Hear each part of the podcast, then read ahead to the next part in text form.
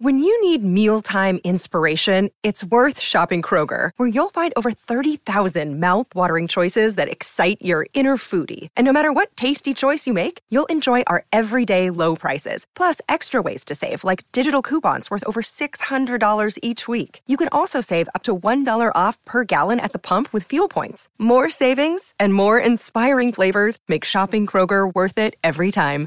Kroger, fresh for everyone. Fuel restrictions apply. Another day is here, and you're ready for it. What to wear? Check. Breakfast, lunch, and dinner? Check. Planning for what's next and how to save for it? That's where Bank of America can help. For your financial to-dos, Bank of America has experts ready to help get you closer to your goals. Get started at one of our local financial centers or 24-7 in our mobile banking app.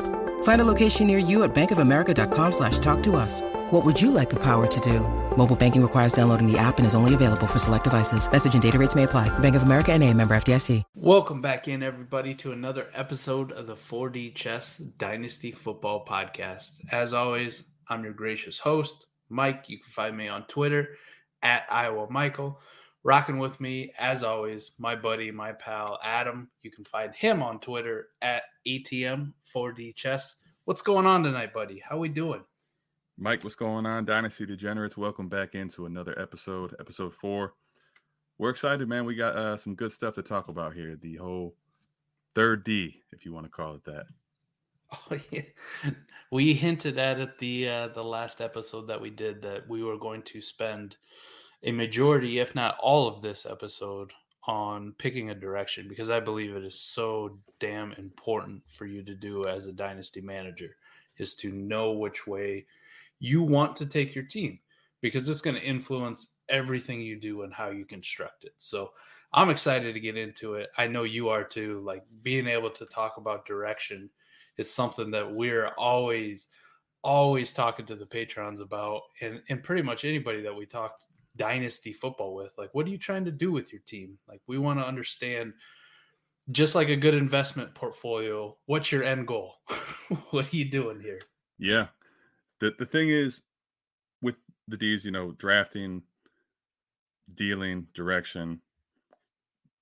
Drafting and dealing come first technically in the way that you're going to start your league. But once that's done, direction is always the most important question, the most crucial piece for us. We ask our patrons, anyone we're talking dynasty with, if they have a question for us as far as a trade, what they should do with their team. First question from me or from Mike always is going to be, what's your what is your direction? Talk to us about the team. Talk to us about where you want to go with this team, and pick a direction if you haven't. absolutely but before we dive too much into the heavy stuff did you have a good time watching football this weekend i mean these were some of the best playoff games i think i've ever seen in my entire life That was that was special, man. That that Bills Chiefs game was an absolute Madden game. I mean, the, the the final few minutes of that game, it was just ridiculous. Like it was literally like watching real life football Madden rookie style. I mean, I don't even know if on rookie mode in Madden, like maybe if I turn all my sliders all the way up and everybody else's all the way down, maybe I could get a last second field goal like that in 13 seconds. I I don't know. Maybe. that man Gabe Davis put on a show. Obviously, Josh Allen and Mahomes did too. Hill, Kelce, but man, Gabe Davis went bananas. What was it? I think I saw it. It took Patrick Mahomes less time to get a uh, game tying field goal off than it did for Dak Prescott to run a quarterback draw. oh man, That's harsh, ain't it? all, all the Cowboys fans, you just just you know you can fast forward a minute or two. Mike's giving you the Cowboy treatment again. It, it, it was a it was a hell of a weekend though, as far as football, man. That was you couldn't ask for more. I thought we were gonna have a uh, another twenty-eight to three moment. Uh, technically twenty-seven to three, but Brady Man. almost pulled that off too. But apparently, Our boy Cam the, Akers tried to help him get there too. apparently the Bucs defense didn't get the memo that Cooper Kupp is, you know, kind of good at football. It's crazy how that happens that late in the game, man. In- In so many of these games, how, how they get things done with that little time on the clock, you let guys deep. It's just crazy. Oh, it was ridiculous. Did you? Uh, speaking of it, before we uh, move on from it, did you get to see any of the uh, the mic'd up uh, with Travis Kelce for that I did- last that last drive? I didn't, man. I did not get to catch that. I got to see a little bit on Twitter, and it was just kind of great listening to him on the sidelines talking with Tyreek about that that first play that they ran. And he's like, "You you go outside, you fake outside. Just give me enough time to get downfield to get like in the way, you know, so we could pick up a chunk play here." Oh no, no, I did catch this. My bad. I, I wasn't. Yeah, I did catch this stuff. That's so cerebral of of the way Kelce's thinking, and then like him and Mahomes talking about that uh the seam route. Yeah. and you could hear uh Mahomes like, "Do it, Kels, do it, do it." Man, it's crazy. You, uh, if they're not home, they can't pull that off either. That is so insane. But I guess that's just the uh, the quick and dirty recap of this weekend. It was it was a heck of a week to be a football fan. You know, I don't got any stake in in the games or anything. I'm just watching as a pure fan, and I had a blast watching those. Let's hope that the uh, the conference championship games this week live up to it and then yeah. we get a good Super Bowl in three weeks. Absolutely, man. It's exciting football. Playoff football's here. That's what's sad though is we have Sunday and Super Bowl Sunday, and it's all over. We get the off season, but that's when we kick in, man. That's when the dynasty, you know, really kicks in. The off season sometimes can be where you really win leagues. I will say too, because it's such a hot button topic on Twitter these last few days. Don't go buy Gabe Davis. Please don't do that. Please save yourself. unless unless they want to give you, you know, like here, you know, I'll take a late second for him. Like other than that, just stay away. You you could almost not be buying him at a more inopportune time. It's just don't do it. It's absolute worst time. You're buying crypto at its peak. Absolutely, man. Absolutely. All right, so let's dive right into it then. Direction. The third D of the 4D chess.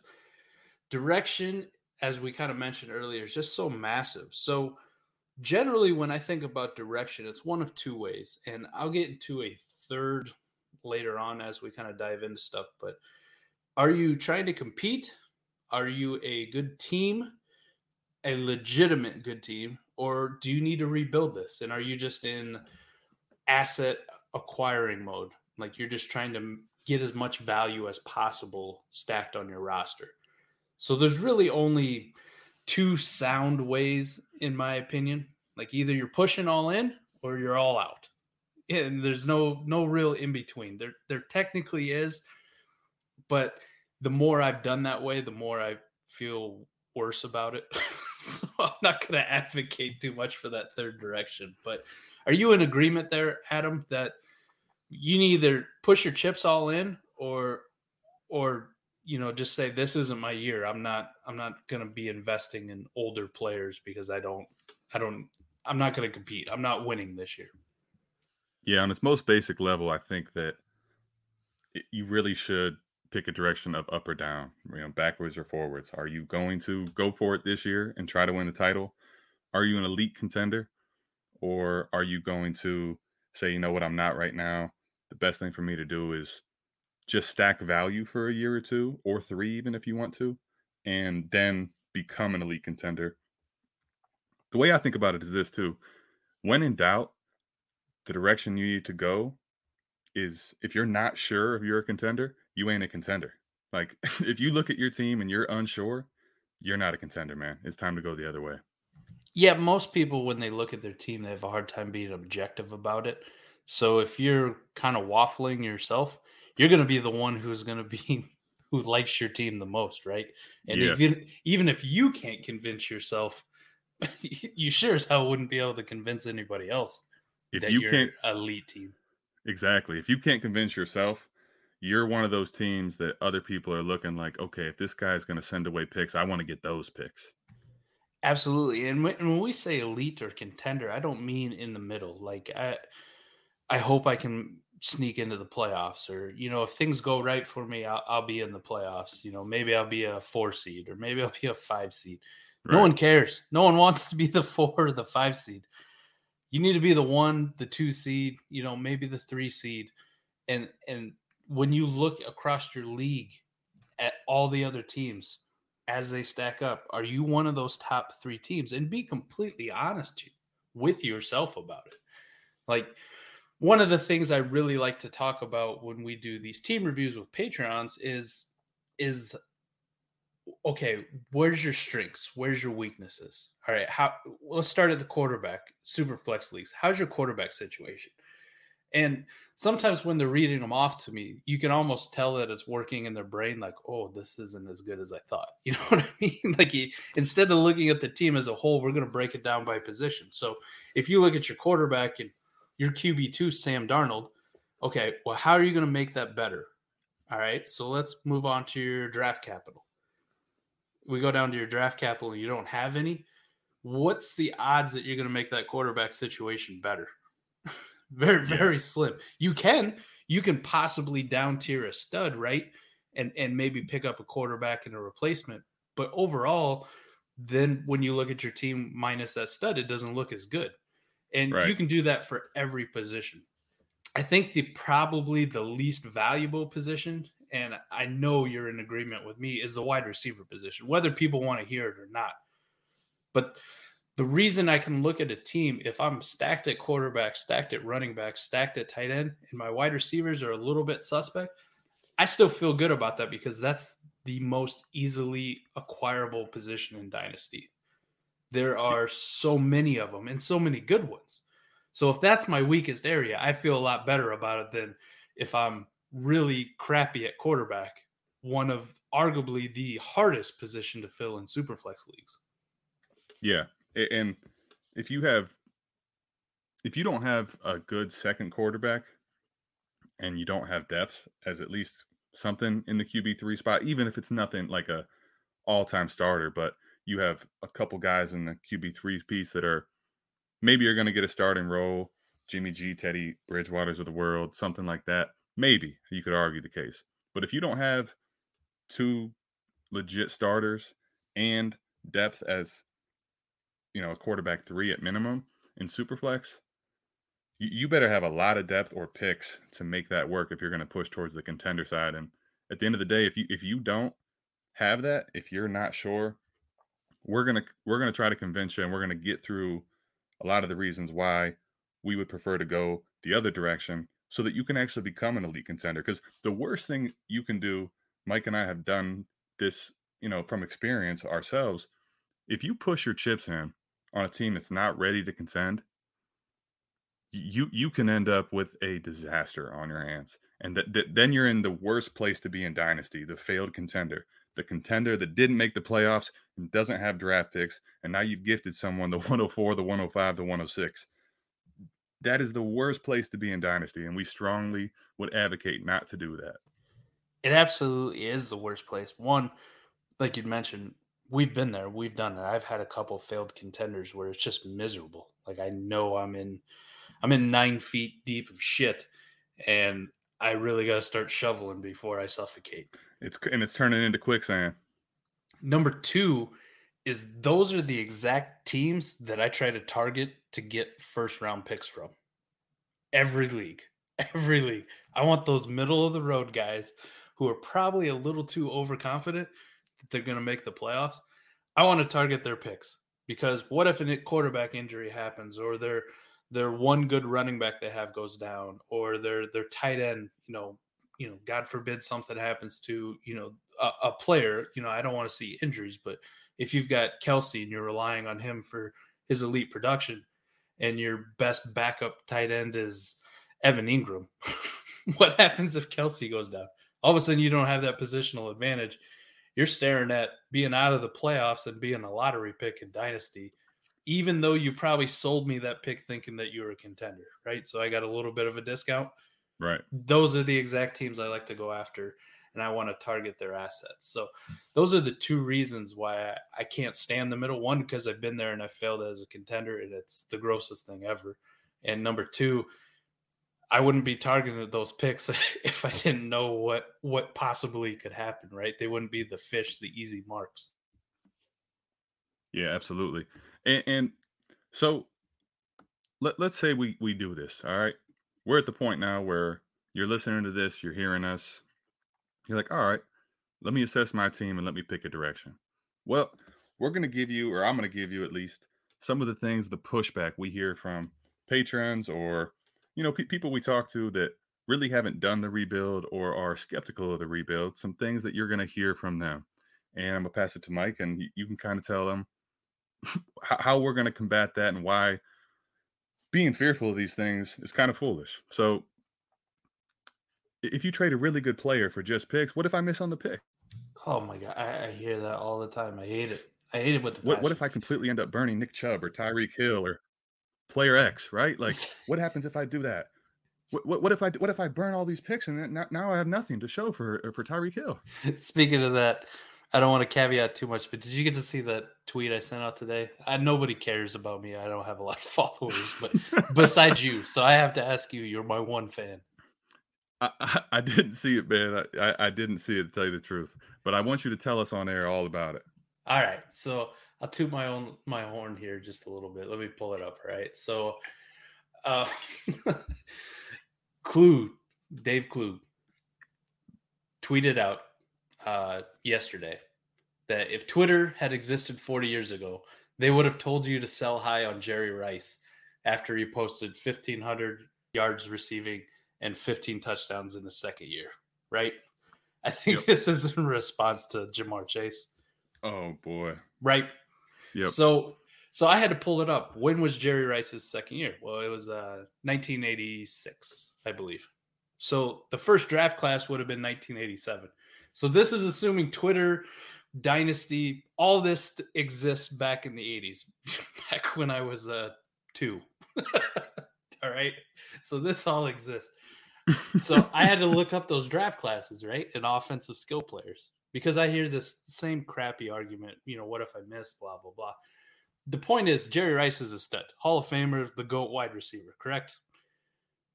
That there's no denying that. But absolutely, say you could have got three or four first round picks in the next two drafts after that, right?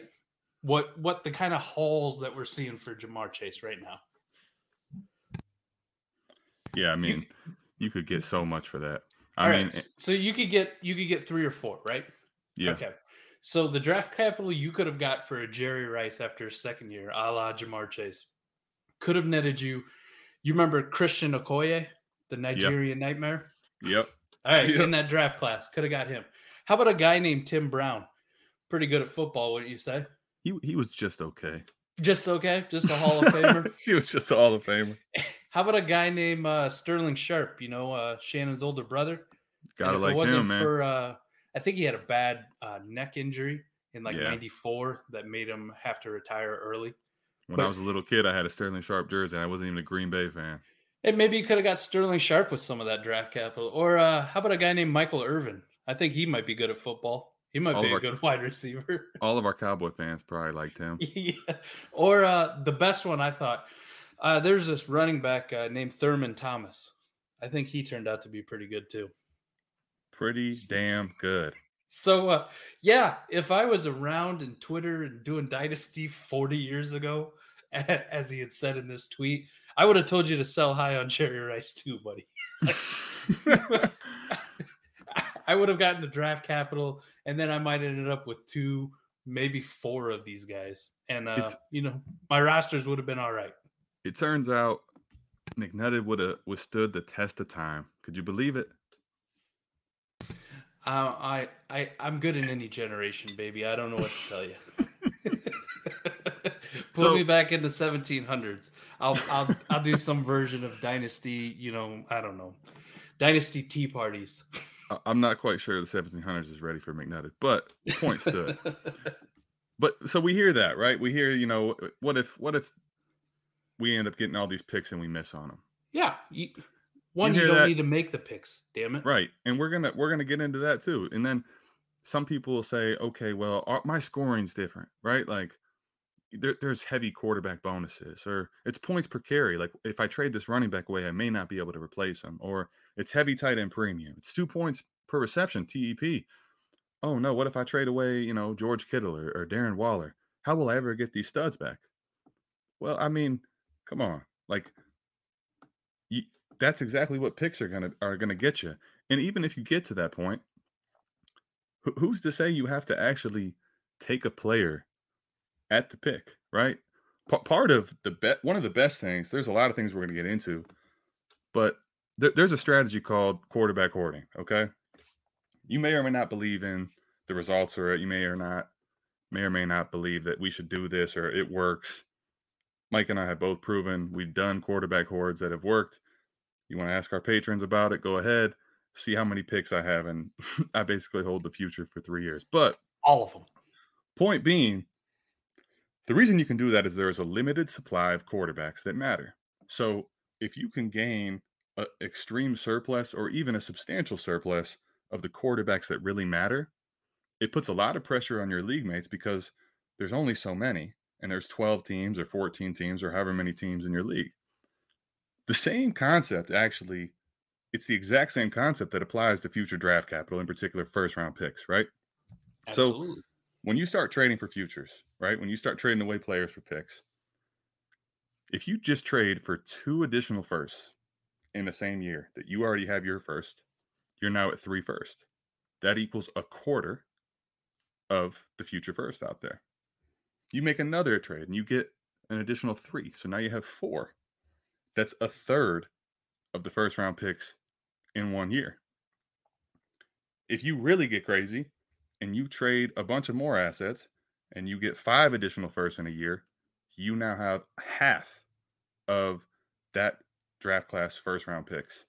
The more you do that, the more leverage you have. It's the same principle as the quarterback hoard.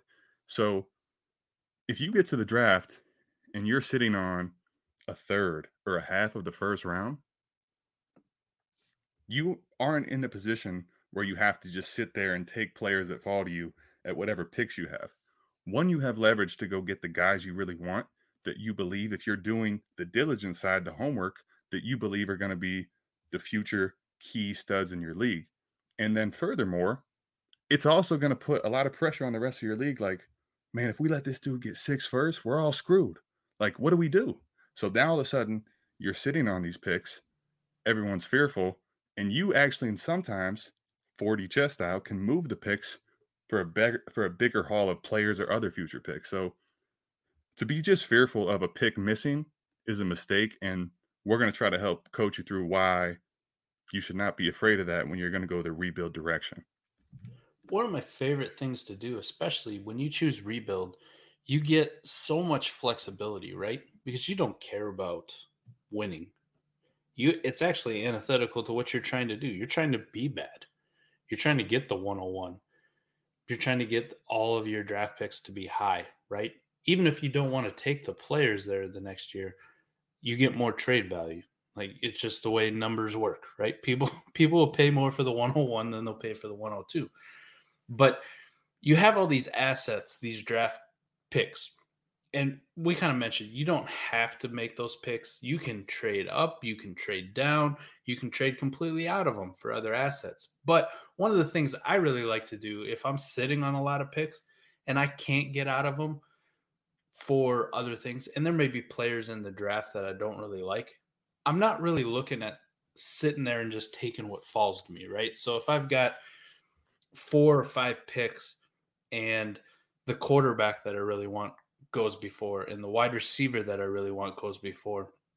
Sometimes I'll pivot mid draft and be like, wow, everybody's sleeping on these running backs. I really don't want these running backs on my rebuild, but if if you're going to leave me all the running backs at picks five, six, and seven, and there's only three good ones in this class, I'm going to take them all, right? So nobody else gets running backs. So now when you want one of these rookie running backs or the hype builds, you got to come to me or I'll do that quite a bit with the quarterback position because superflex QB scarcity is one of the easiest things to expose.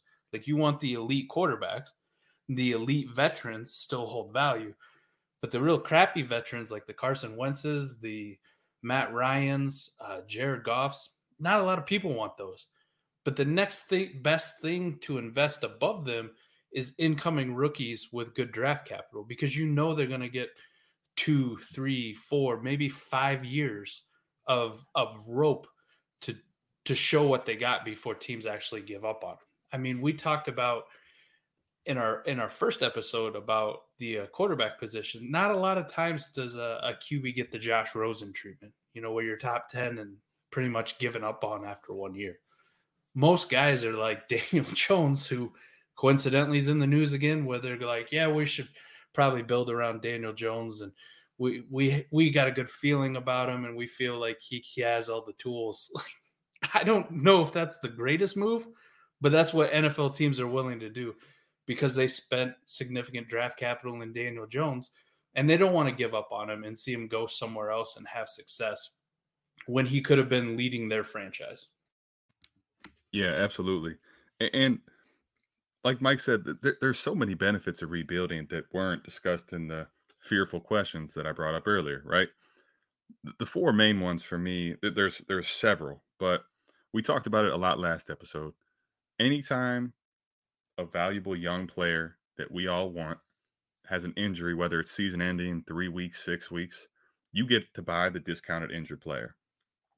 Then on top of it, this year, for example, you would have had the opportunity to take a discount on everyone that's trying to contend, saying, This is a bad class coming up in 22. I just got to get rid of this pick so that I can contend right now. You get to yeah. take that discount, you know?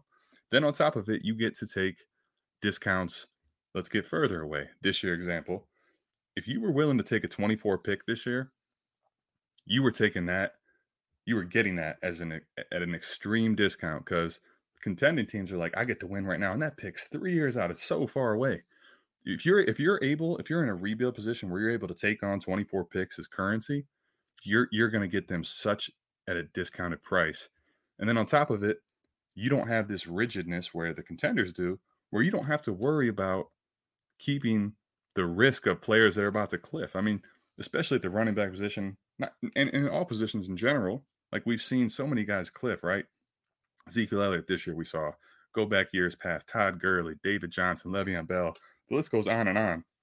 Guys in the elite tier. Even this year we saw CMC get hurt, Saquon Barkley not do what we expected. So you get to potentially get rid of guys and landmines that could cliff. You get to push those off your roster. You get to just accumulate value and youth. And if you do that for a year or two over and over and over, eventually it's going to be to the point where when you pick your direction, you're going to look at your team and say, man, I got studs everywhere. I get to push my direction now towards winning. And if you're doing it right, you may be sitting on future assets. And now you get to push those chips in the middle too. And you're going to be at a point where you're overwhelming your league mates and you're absolutely in the elite contention, top three, top two, maybe the best team in the whole league a good way to look at it too is there's a lot of parallels between dynasty football and NFL teams, right? I'll caveat it and say it that there is a major difference because I'm not selling tickets for people to watch my dynasty team, right? My financials, my financials. yeah, don't, we don't have to don't, worry about that. My my financials don't res, re, revolve around people coming to see me do a dynasty team. It's my investment, mine alone. But let me break it down into what I mean. There's look at the Saints right now. Okay. The Saints are one of those teams that just kept trying to compete year after year after year with a fairly good roster, right? But now you see when they come to the end of the rope and they've pretty much just run out of assets, they've run out of value on their team. Now you're looking at a major, extremely long rebuild because that roster is so devoid of talent all over the place. Whereas you have other teams like I, I know they didn't make the playoffs this year, but Miami. Look how quickly Miami took their team and just ripped it completely apart. You know, they traded Minkah Fitzpatrick after one year just to get more value assets, right? Yeah. We're not winning this year. He's actually antithetical to what we're trying to do and win. So let's move him. Let's get another first rounder next year. Laremy Tunsil. Right?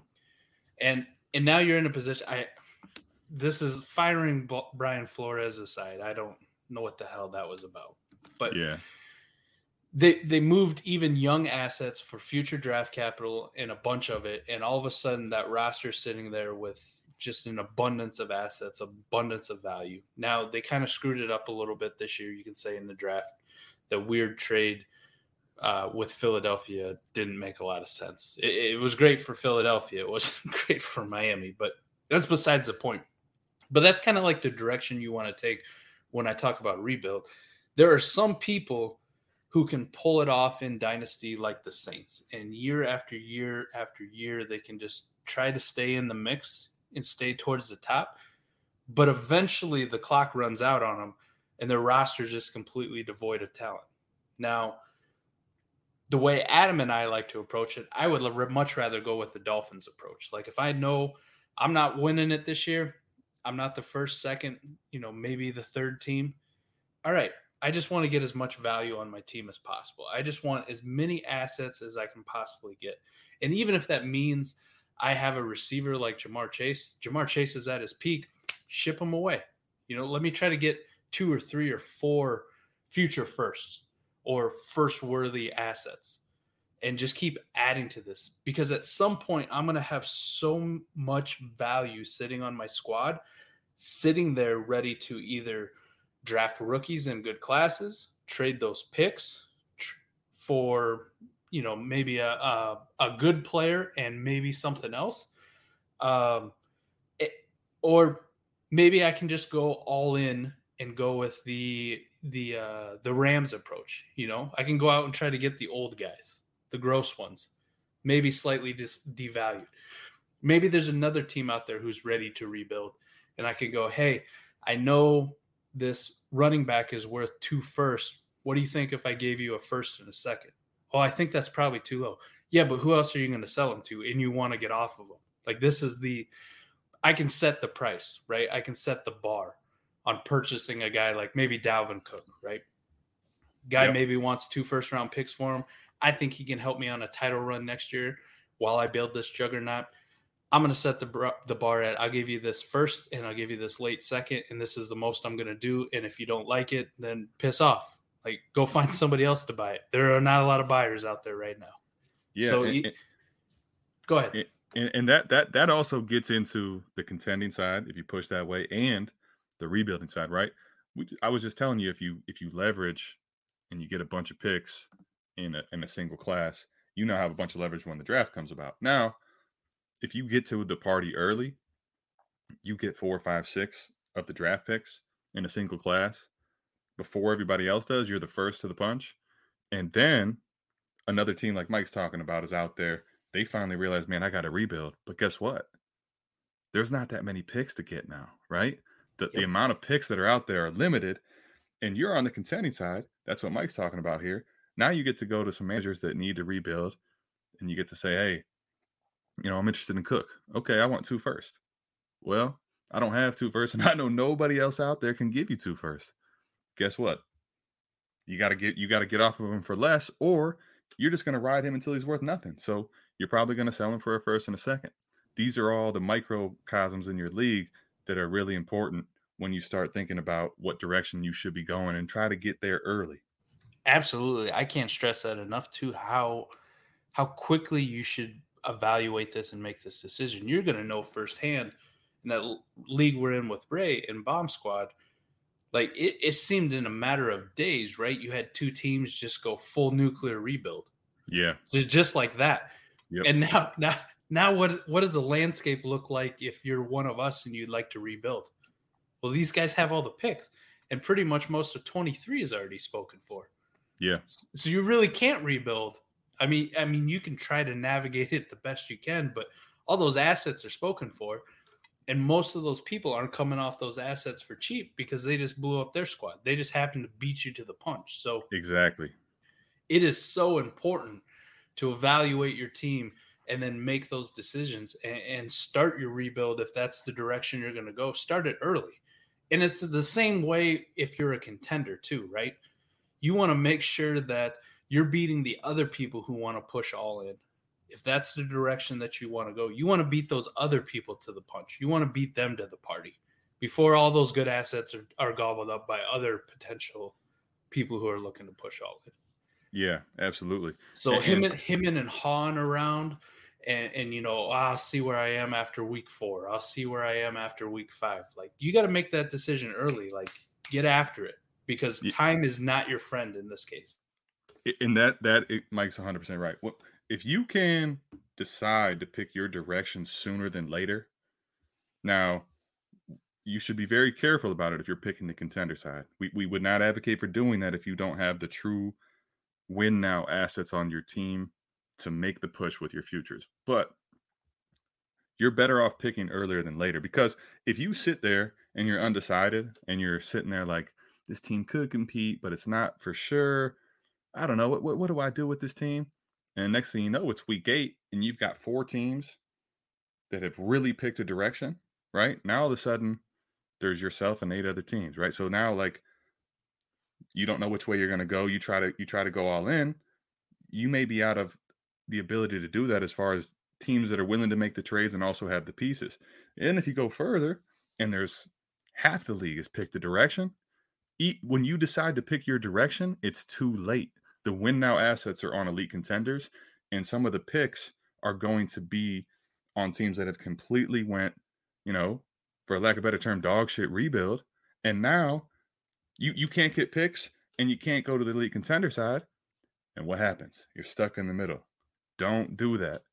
If you ain't first, be last. Ricky Bobby. Absolutely. If you hate first, be last. I love that so much. I'm gonna get that on a shirt. I swear. I would say, I would say too. So, as we're kind of, I, I just want to recap where we're at on this. So you're gonna pull up your squad and you're gonna look at it, and you're gonna compare it next to the, all the other teams in your league, and yep. be be objective as possible. You know, even better, like find somebody you trust somebody that you talk dynasty with and, and put it out there. Like hey what do you think of this team? Like what's your opinion of it? And be open to what they tell you because they don't have any stake in it. So if it's crap they're going to tell you it's crap. I mean adam does it to me all the time. I'll send him a team and be like hey what do you think of this? Oh that's horrible. What are you doing? This is not a contender oh it's time to go rebuild man tear this thing down burn it throw gas on it get out Get out now. So you're going to look at your league as a whole. You're going to make an opinion of where your team ranks. If it's not in the top three, don't bother. All right. Now it's in the top three. You're starting to look at your squad. How's your quarterback situation? If it's super flex, which is basically everything we talk about, if it's super flex, how's the quarterback situation? You got a good quarterback one, you got a good quarterback two, and how's your quarterback three? You can get by with two, there are people who can do it, and you can piece together the third. I'm not that risky. I I can't do it. How how do you feel on that front too? Are you a two QB guy? Or are you a three, maybe four QB guy in super flex leagues, Adam? If I'm contending, I, I, I want to have three that I feel decent about. I want to have one very good one that's hopefully in the top 12 quarterbacks in, in Dynasty. I, I want to have a quarterback too that is a solidified starter. For my quarterback too, I'm I'm comfortable with a guy that's going to play week in and week out, and is not necessarily a high ceiling guy, but but a floor guy. Like I I would love to have a guy like Kirk Cousins at quarterback too. Someone that's not going to cost me an arm and a leg, but I can but I can count on that's going to give me points in my lineup week in and week out.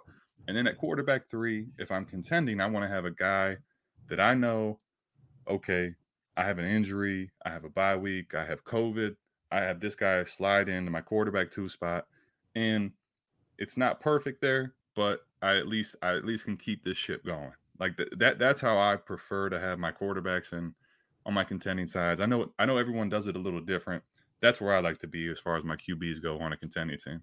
Yeah, absolutely. I, I would prefer if I could have two QB ones and then just a uh, you know a guy like a Jared Goff or something like that as my QB three. Yeah. Or or like you said, the the QB one, the solid, steady Kirk Cousins type QB two, and preferably if I'm in a contender, I want that same kind of Kirk Cousins guy as my QB three, and then I want to just play matchups. But right. but you can get by with just the the guy that you know that probably isn't going to give you a zero and will be there when you need him. So as your QB three, but so you look at your your quarterback spot. Make sure that's solid. Look at your running back spot. Everybody likes to look, oh, my running back one is this. Okay, what's your running back two look like? Is this a, uh, RB1 in Dynasty? Okay, if it's not, is it a young up and coming ascending guy? And then once you figure out that you got a solid RB2, how's your RB3? How's your RB4 work? Like because these guys get hurt, right? Or these guys get COVID or, you know, miss a game for whatever reason. So you want to make sure that you have that depth. Just like you have depth at your quarterback position, you want to make sure you have depth at your running back position. Then you go to the wide receivers. And and these are probably like the least important ones. Yeah. I mean, usually on my contending squads, like when I'm going in, I want five good ones. You know, if I got to start three, I probably want five, like real solid wide receiver. They don't even have to all be wide receiver ones or like high end wide receiver twos. Like if I could just get five solid wide receiver threes or above on a contending squad, the way I build my teams, that's fine. That's all I'm asking for. And those guys aren't too cheap, but I want five, maybe six of them. Tight ends. Do you have a difference maker at tight end? Do you have a Kelce, a Kittle, a Waller, a Kyle Pitts? Do you have one of these elite ones? If the answer is yes, your backup tight end probably doesn't mean as much as long as it's not just some absolute bum. You know, as long as you're not trying to rely on Hayden Hurst to back up Travis Kelce. Just in case something were to happen, it's not a position you want to be in. Or are you one of these guys who maybe has this these next tier tight ends, the Hockensons, the Goederts, the Fants, the I guess you can for this year you could have put like Dalton Schultz in there, but uh, Dawson Knox has made his way into this territory as well. Sure. Do yeah. you have those guys? Mm-hmm. And if I if I'm down from that next tier, I want to make sure that my backup is even a little bit more is better than better than it would be if I had a true stud, you know, that I'm relying on. Yeah. So maybe I want a, a Gesicki as my backup. I'm cool with that. And then just generally looking at your team to one thing people overlook on these contenders and all in pieces, what do you have left for draft capital? Do you mm-hmm. have a 22 pick? Do you have a 23 pick? Are you devoid of draft capital? If something happens and you need to go out and buy a quarterback, do you have assets available to go purchase them? I think that always gets negated like, look at this squad. Okay, it's really good with studs. Your depth is kind of lacking. I'm not yeah. saying this thing can't win the championship. What do you have for draft capital? Well, I don't have any picks. I traded them all. That's how I built this squad. It's like well, you're playing a dangerous game here. Then, so if your quarterback goes down, what are you going to do? Right, and and that's the thing too. So, like what Mike's talking about, th- those picks, I think a lot of times that there, there are a lot of dynasty managers that that we'll talk to that don't quite necessarily consider these picks as liquid currency. Like they think like it doesn't do anything. It can't go in my roster. It's true. You know, you can't put it, you can't put a first round pick in 2022 in your roster this year. You can't put a 23 pick in your roster next year. Okay. But there's points even for a contender where those those pieces are valuable throughout the year. Like you don't want to just burn to to go to the contending time. You don't you don't want to just burn your 23 first on anything to get you points. Like you want to make sure you're getting the most out of that. And if it's not helping you right now, make sure you sit on that so that you have, you know, that ammo in the clip, so to speak, when when it's necessary to put that into your lineup. And the, the other thing, like Mike's talking here, is that this is this is very crucial when you're talking picking the direction to go to contending. I, I've had plenty of people come to me with some when you look at their starting rosters, like if you just looked at that, you're like, man, this team is ready, right? Let's say they throw Herbert and Burrow at their quarterbacks, and you got like they look like a mob squad, right? You go Taylor, Javonte Williams, you go Chase Lamb Jefferson, you know, an average tight end, something like a Higbee and a decent flex in there, right? You're like, okay, man, that's star studded. Like that, that, that, that lineup is ready. But then you get to the bench and it's like McKinnon, Vaughn, Ugh. you know, Bryan Edwards, Tyler Boyd, Blake Jarwins of the world, right? And you're like, listen, th- this team, yeah, it's star studded. If everything breaks your way, that team has an absolute chance to win. If all those guys stay healthy, they all perform as we expect. Yeah.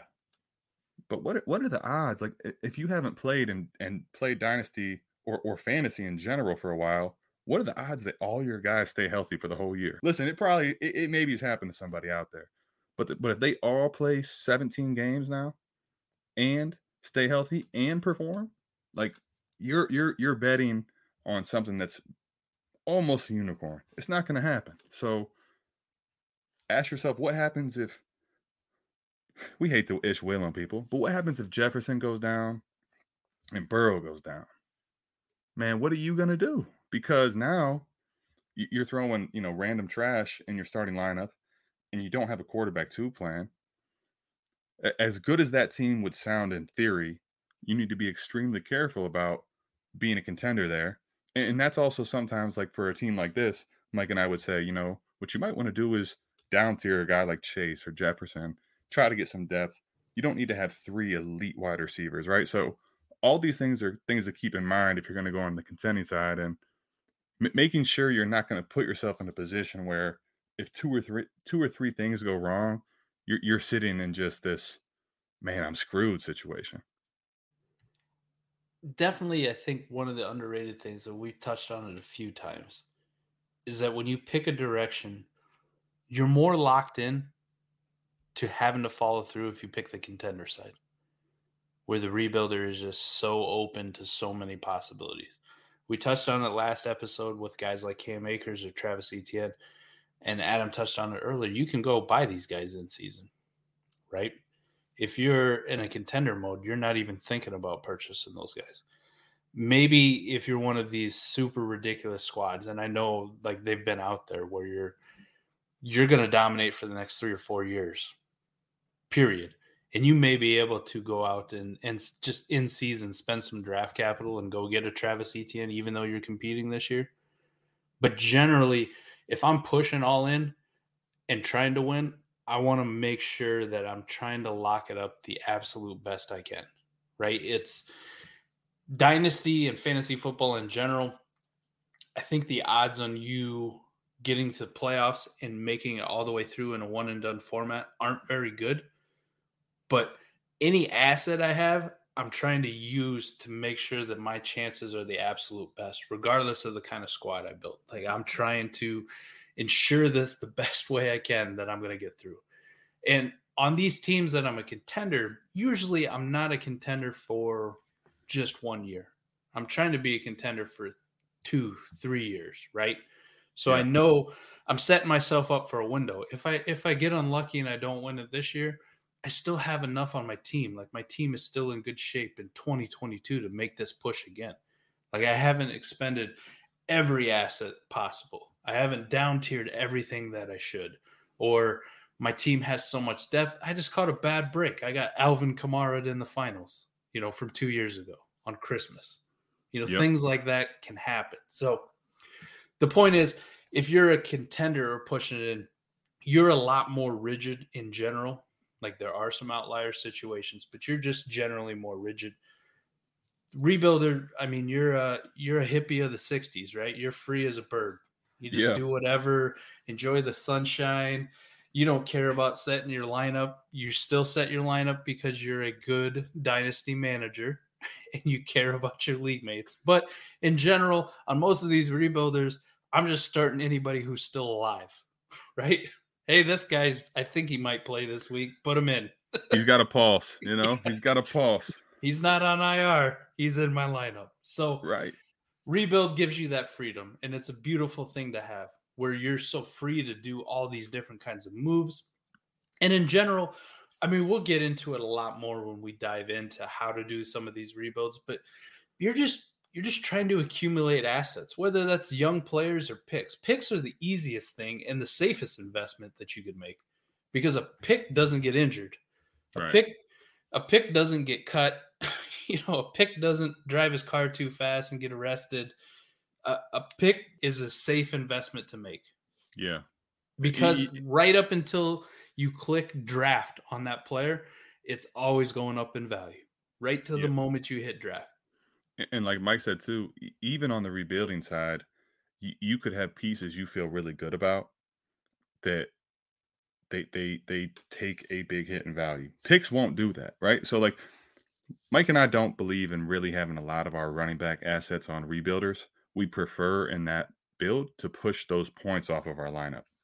So we wouldn't necessarily have this on a lot of rebuilds unless they get hurt, like we discussed. But a guy like Cam Akers, if you had him like we talked about last episode, on your team as a rebuilder, you'd be like, okay, this is an elite asset.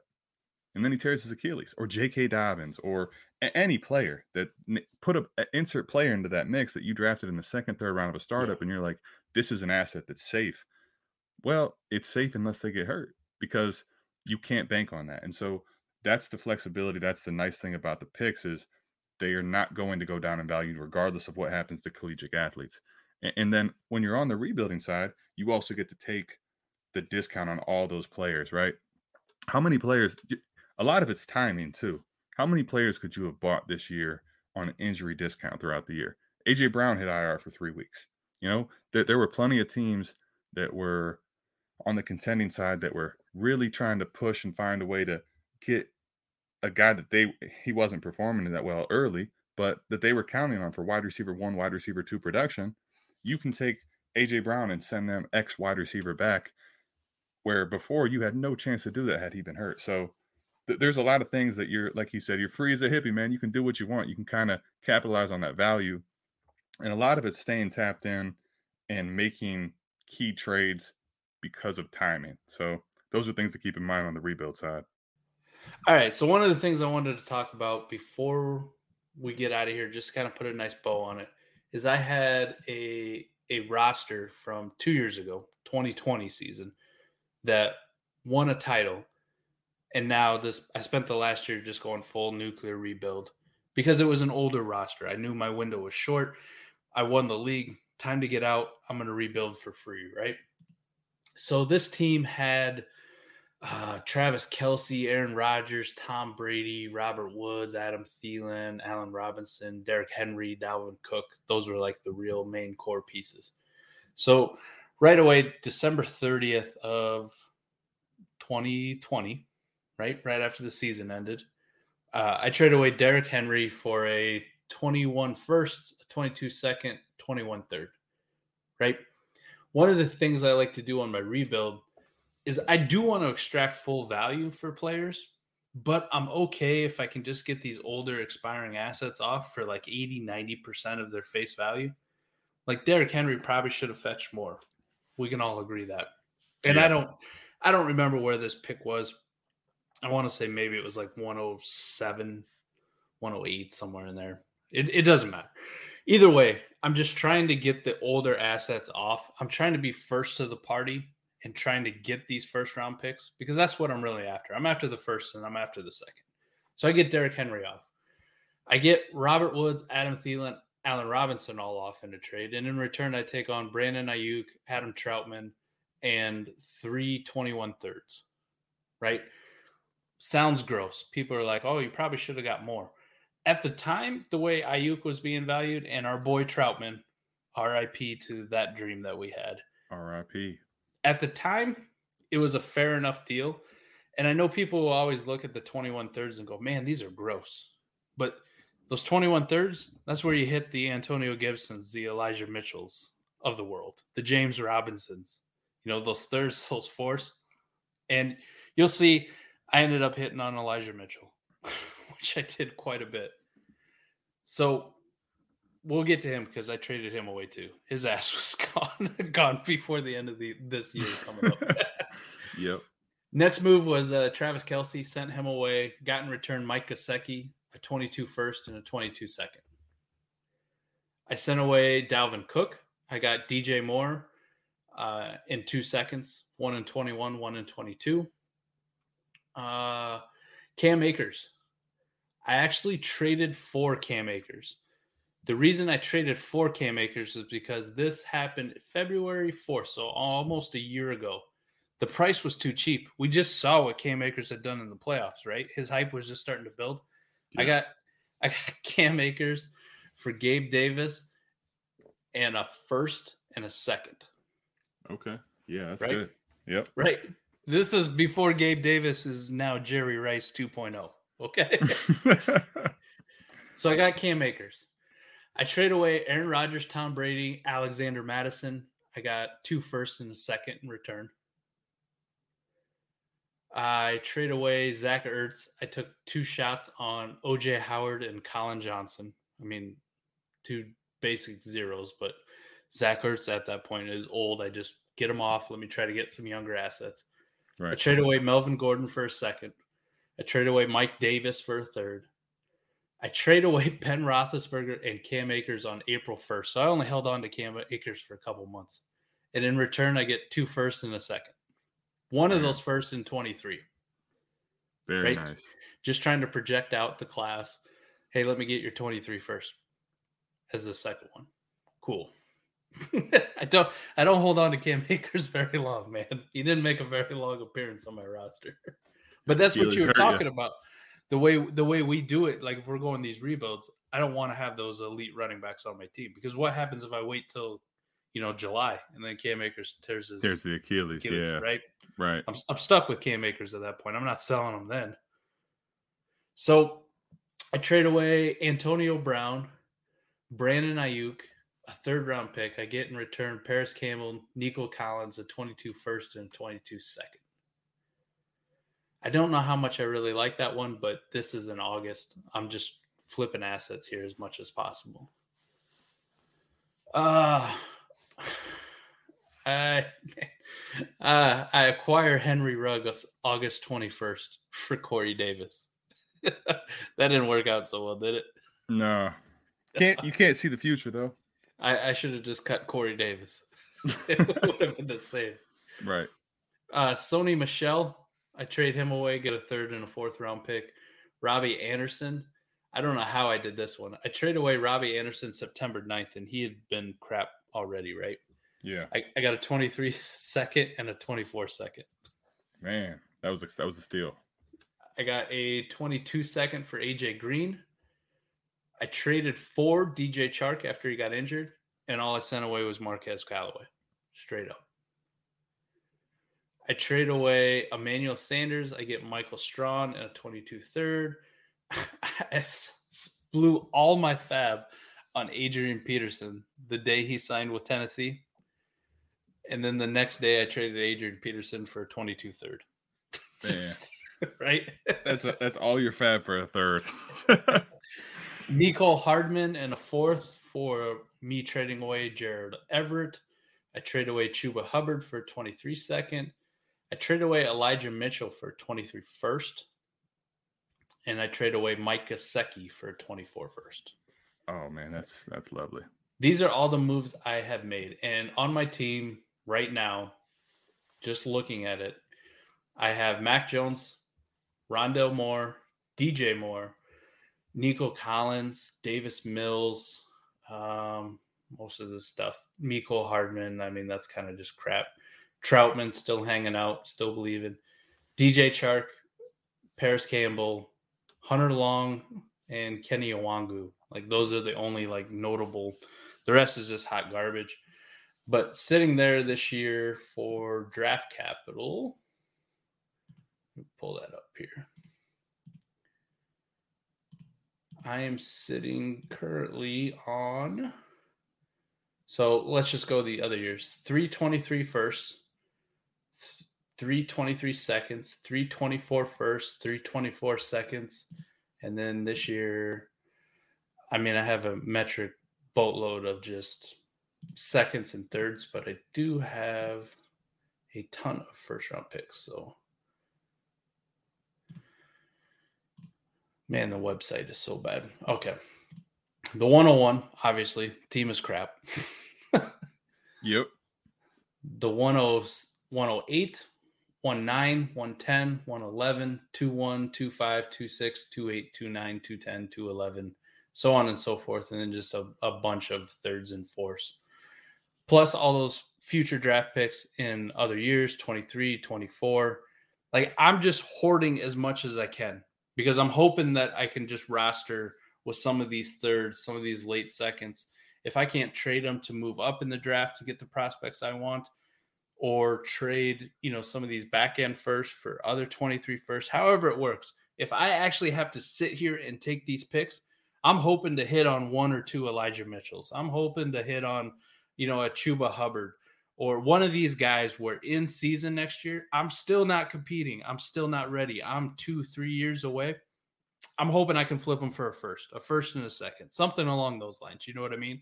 And just keep this train going. Like I may pick up a the 310 and just some random trade as a throw in, but if it turns into Elijah Mitchell and that 310 then becomes a first and a second in 23, that's a win, a major win. And and I didn't have to do a lot to get it. So when you look at the Derrick Henry trade, actually the the third round pick that I got in there, I think part of it was uh that's where I took Elijah Mitchell at. So, you know, I got that second first back for Derrick Henry. I just didn't know I had to wait on it a little bit. But Mm-hmm. the general point is when you do these rebuilds, just just try to get as much draft capital as you can because it's the safest thing. Like I I love players. I love Mac Jones. I love DJ Moore. I love some of these guys on my roster. But if somebody comes with a good offer for just draft capital, if you want to pay me full bolt for these young guys, cool, take them. Like when I'm a contender and going to rebuild, I don't need full value. When I'm a rebuilder and you want to come for Mac Jones, you're paying me full value for Mac Jones and then some. Right. And, and the other thing there, you know, you just heard Mike go through all these pieces on his team, how he basically tore everything down. He, he put gasoline on it and threw it on fire. The other thing that he didn't discuss here, which Mike and I have both discussed quite a bit and will can play into your favor in situations like these if this is a big if if you are one of the first to the party of fire sale right? So what happens is you make the first trade right? You're a team that just by the look of the eye this team's in the mix you know it could maybe compete it's right there. And you trade away stud running back at the time Derrick Henry right? Like let's say right now you traded away Dalvin Cook. You you trade him away and all you're getting back is futures. Let, let, us just say you get a first and a second for Dalvin Cook, just for hypothetical speaking. That trade goes through.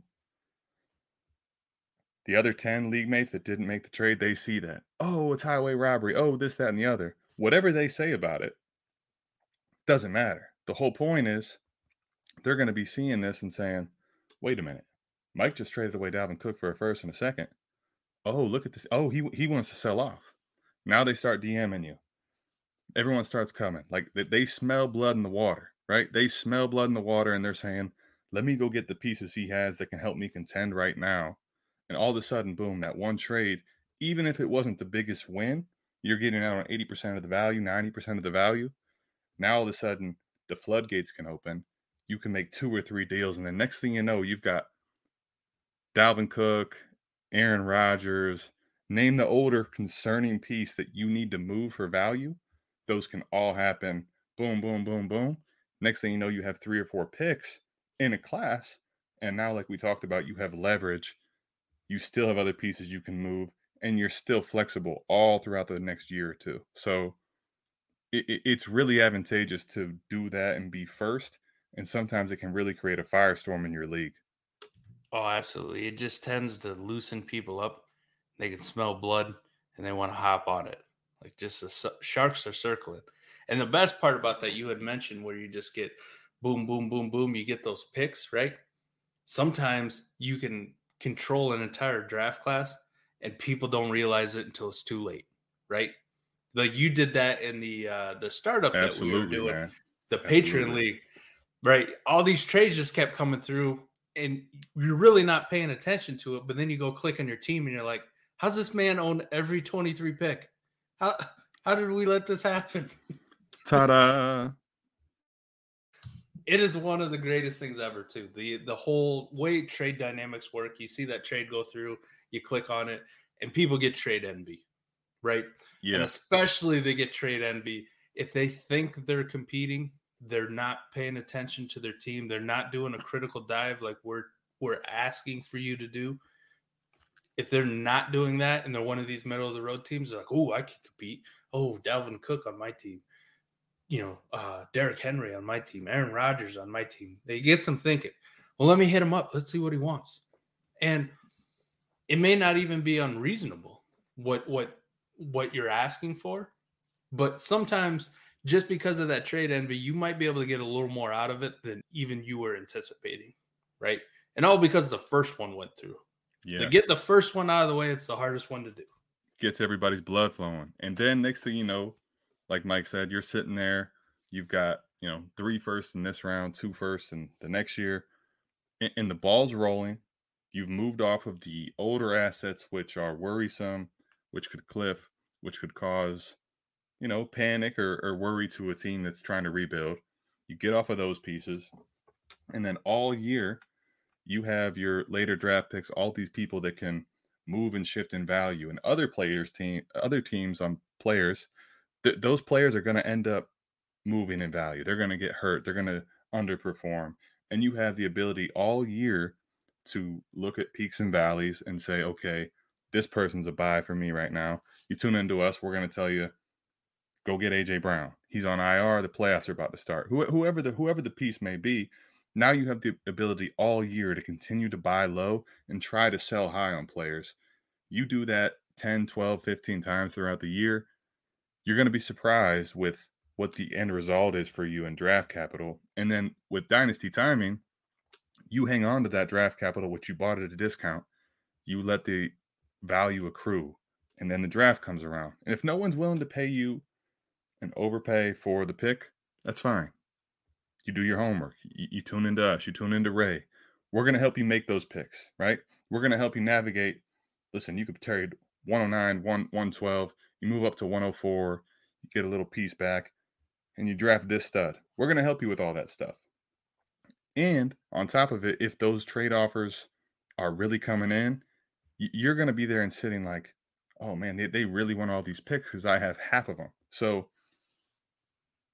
do not be the person that fears to make one trade for X player because, man, what if I miss out on all two or three of these picks and now I've just burned the value?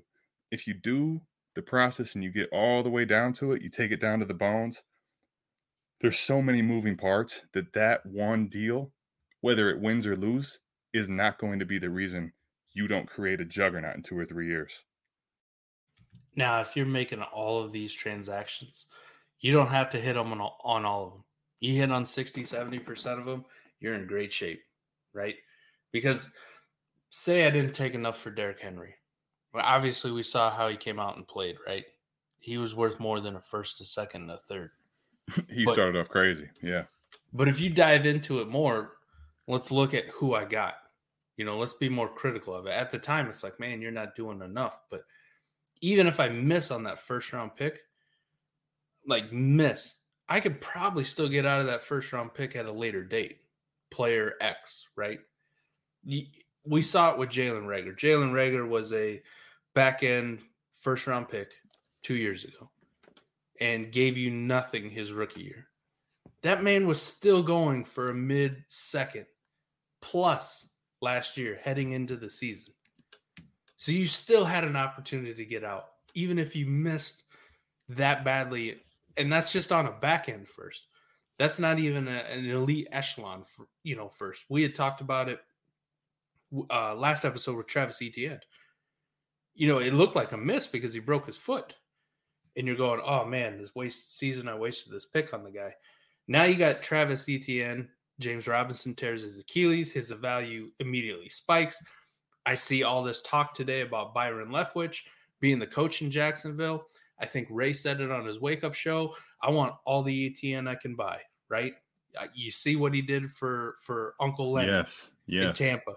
I, I, I really believe him just as a pass catching back. I want all the the Travis. The hype is going to get crazy, right?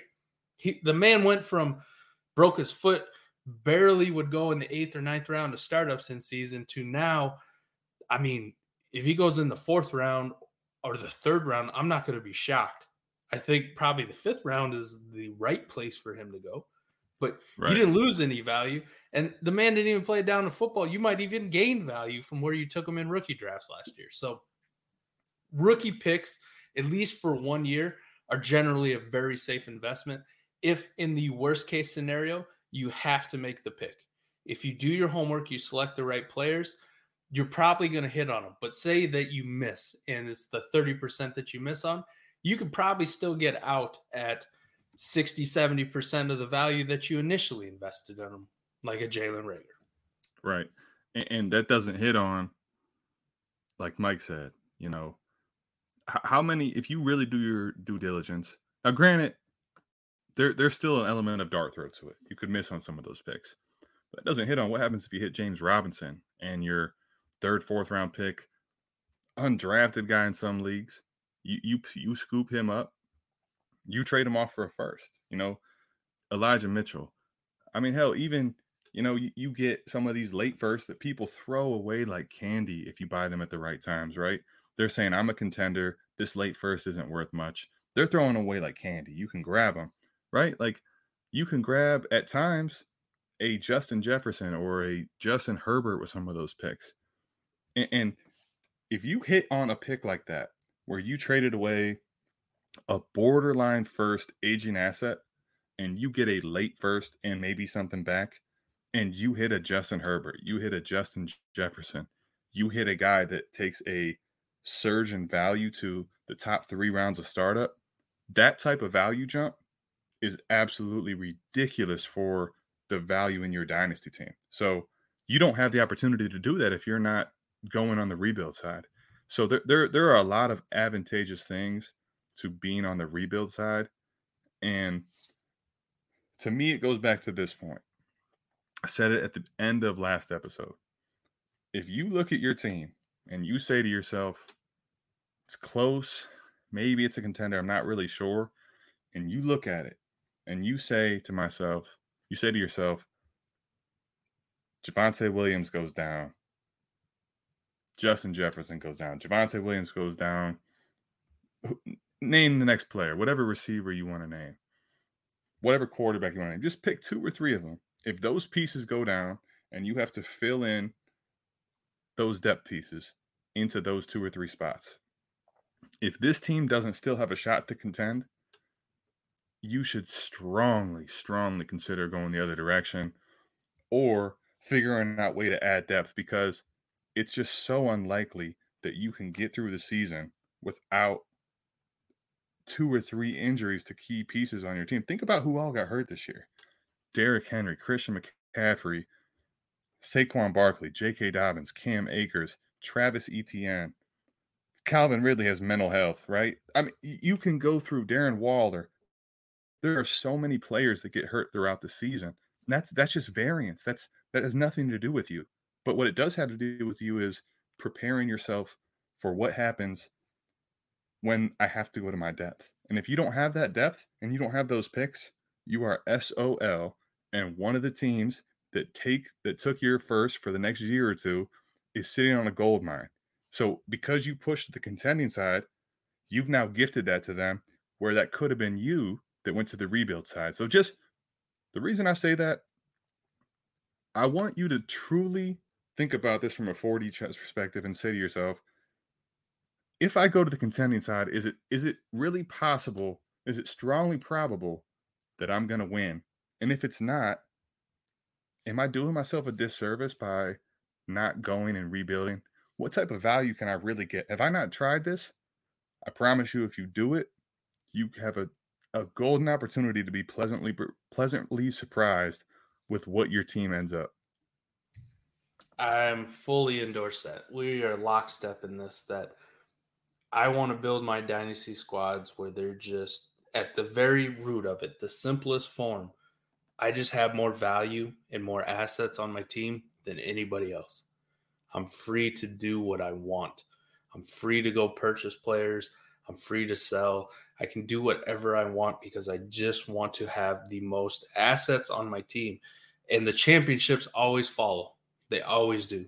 If a team is loaded with massive amounts of first round picks and young players, if the manager he doesn't even have to be super competent, just baseline borderline run of the mill dynasty manager, if he you hand him that squad, he's going to win one maybe two, maybe three championships in a five year window. Yep. And, and, the last piece I wanted to get in there that I almost forgot to. If you are afraid, like let, us say some of those questions we asked earlier, what happens if I burn Tyreek Hill or X player Nick Chubb for all these picks and I miss on them? If you're afraid of things like that, those type of questions, man, in if you haven't done several dynasty teams. If you think that's scary, let me tell you what's really scary. Let me tell you what is the worst thing to do. I want you to go ahead and clean up a team that's been orphaned, that someone sent their picks in and has nothing but borderline aging vets or or vets that have aged and fell in and value, and you have no picks to clean it up with. That type of a dumpster rebuild is absolutely a million times worse than tearing it down too early and missing on a few draft picks. I promise you, that thing right there, that is the hardest thing to do in Dynasty is take a failed contender that has just been gutted and has nothing but aging value. That that that is the worst thing to clean up. So if you're afraid of missing on a few draft picks, afraid of not getting back value for this, afraid of how do I get back the stud quarterback if I trade him away, you you you have not cleaned up a dog shit failed contender. One last point. We had a patron on that uh, we were doing a team review with. This is a point that I think is pretty big that you should start considering if you're on the rebuild side or you're going to go that route. You have to detach yourself and become impartial to big names, names that you think you can't trade away.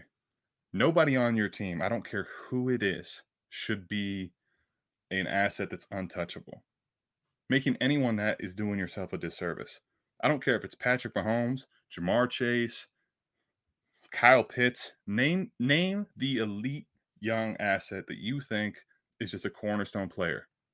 Making him untouchable or not trading him away, you're doing yourself a disservice. What you need to do is come up with a value for that player. And it needs to become a numbers game. So for Ja'Marr Chase, let's say it's three first. Let's say for Patrick Mahomes, it's four first. Whatever it is, that's where you get into the 4D chess stuff. If forget that it's Patrick Mahomes, assess to him four first. Ja'Marr Chase, three first. X player, two first, two first and a second. And if you can trade that player away, no matter the situation, and you're getting back more, that is part of the rebuild side that you just continue to capitalize on over and over and over until you eventually are sitting there with a roster that just ridiculous and your league mates are like, what are we going to do? Oh, I, it's probably one of the biggest ways that when I look at a team, especially in rebuild, what you just mentioned there is I don't look them as names. I look at them as what can they fetch me? What's their value? How much am I sitting on? How big of a stockpile do I have? And if I can take one player and turn them into four pieces, and those four pieces add up to one guy on a rebuild, I'm going to take the four shots every day of the week. Every day of the week. Because, like you mentioned earlier, I may hit on a Herbert. And if even one of those is a Justin Herbert and he's pretty close or pretty adjacent to Patrick Mahomes in value, it doesn't really matter what I did with the other three. that's all house money at that point. So I think that's where we're going to leave you. We really appreciate you tuning in, sticking with us this long. In an hour, it, it's kind of hard to kind of get all of this out there, but we're going to keep trying our best to be able to bring you into our mindset on how we're playing the the macro game. We're not looking at it as micro transactions. I'm looking at it as macro transactions. I'm trying to play the long game. We're trying to play chess, not checkers.